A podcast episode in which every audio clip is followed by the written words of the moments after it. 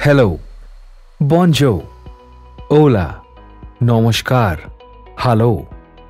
There are so many languages to greet and meet people. Are you curious to know more about languages? So, today let's talk about modern day languages, or known as artificial languages. These are constructed languages that have been intentionally established by a person or group. Some examples include Esperanto, Klingon, and Dothraki. Conlangers are people who invent new languages. Otto Jespersen, a linguist, first used the term constructed language in his 1928 book, An International Language. Conlangs are also referred to as planned languages, artificial languages, auxiliary languages, and ideal languages.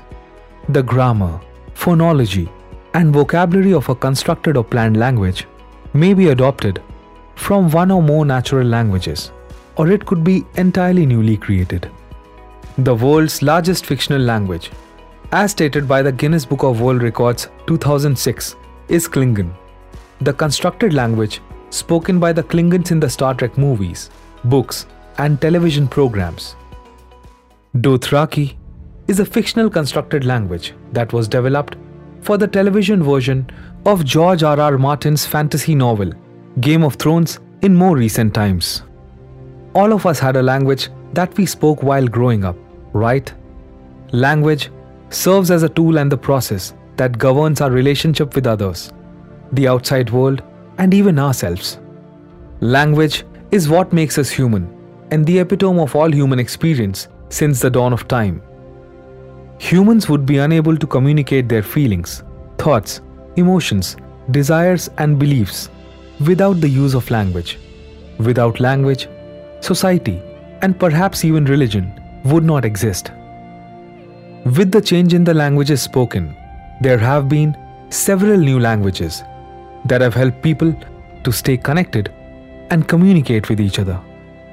In modern day language, computer language has shown a new way. Have you heard about computer phraseology? The way that computers and people connect may soon transform. Through the use of programming language, computers can speak. Computer language is a set of grammar, syntax, and other principles that, like human language, enables the communication between computers and between humans and their personal computers, tablets, and smartphones. The entire definition of language may need to change as artificial intelligence develops to the point where computers can interact with one another without the involvement of humans. Do you know about Lojban? Those who work in computer science and related fields have likely heard about Lojban, a constructed language formerly known as Loglan. Additionally, most of us are familiar with built languages like Reliant and, of course, Klingon, as well as Esperanto, a universal language. So, the question arises are there many artificial languages? Yes, there are. Oel Natikam, a common greeting in the Avatar language. Navi is ICU. Yes, you got that right. This is the language used by the blue people in the movie. If you have watched Avatar, it won't come as a surprise to know that the Avatar people have their invented language, replete with intricate grammar and syntax. Conlangs or built languages are more common than ever these days, and more and more fans of fantasy programs like Game of Thrones and Star Trek are learning to speak them while others are developing them. There is a list of the numerous languages readers of fantasy and science fiction prefer to enjoy. Lapine in Watership Down, Dothraki in A Dance with Dragons. Tolkien includes Dwarvish and Elvish in 1984. Anglic in the Uplift universe. In what way should we talk about these languages? There are six fictional languages and 23 artificial languages. In the middle of the 19th century, J.R.R. Tolkien, the creator of The Lord of the Rings and the Hobbit series, created an entire family of fantasy languages, which is when fantasy conlangs first appeared on the scene. The languages were intricate, and interrelated in a way that mirrored actual languages. For instance, just as Spanish and Portuguese are distant relatives of English and even Arabic, Sindarin and Quenya, two dialects of Elvish spoken by different populations, have a common ancestor with both of those languages as well as several other languages. Esperanto, the most well known of these, aimed to replace English as the universal language of communication. The language of the antagonists in Jim Henson's 1982 film, The Dark Crystal, Skeksis, was rapidly invented by British author Alan Garner. Soon after, in The Return of Spock, the much loved Klingon language made its debut in a brand new, fully developed form.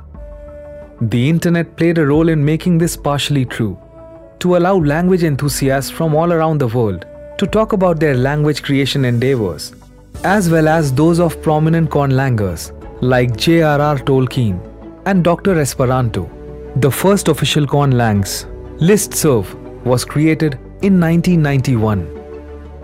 Conlangs community eventually became decentralized and dispersed into thousands of smaller groups all over the internet, even though the original Conlangs listserv thrived for several decades. The creator of the Game of Thrones languages, High Valyrian and Dothraki, Peterson published The Art of Language Invention in 2015, a guide to language invention that includes a great deal of closely packed linguistic information and a comprehensive history of constructed languages. It is also discovered that High Valyrian which was formerly the tongue of a huge empire that had conquered many regions, is loosely based on Latin and the Roman Empire's influence on the development of the Romance languages. Similar to how Latin gave rise to languages like Spanish, French, Romanian, Portuguese, and Italian, High Valyrian is the ancestor of the Valyrian dialects we encounter throughout the series. The act of creating a language is inevitably a cultural perception, just like any other kind of art. Additionally, several conlangers have intriguing theories regarding the potential future applications of their art. Let's enter the fascinating world of languages with our podcast. You can catch all our previous episodes on Spotify, Gaana, Apple Music, Wynk Music, JioSaavn, and Google Play Music. This was the Story of Languages podcast brought to you by Rian, a state of the art language tech company.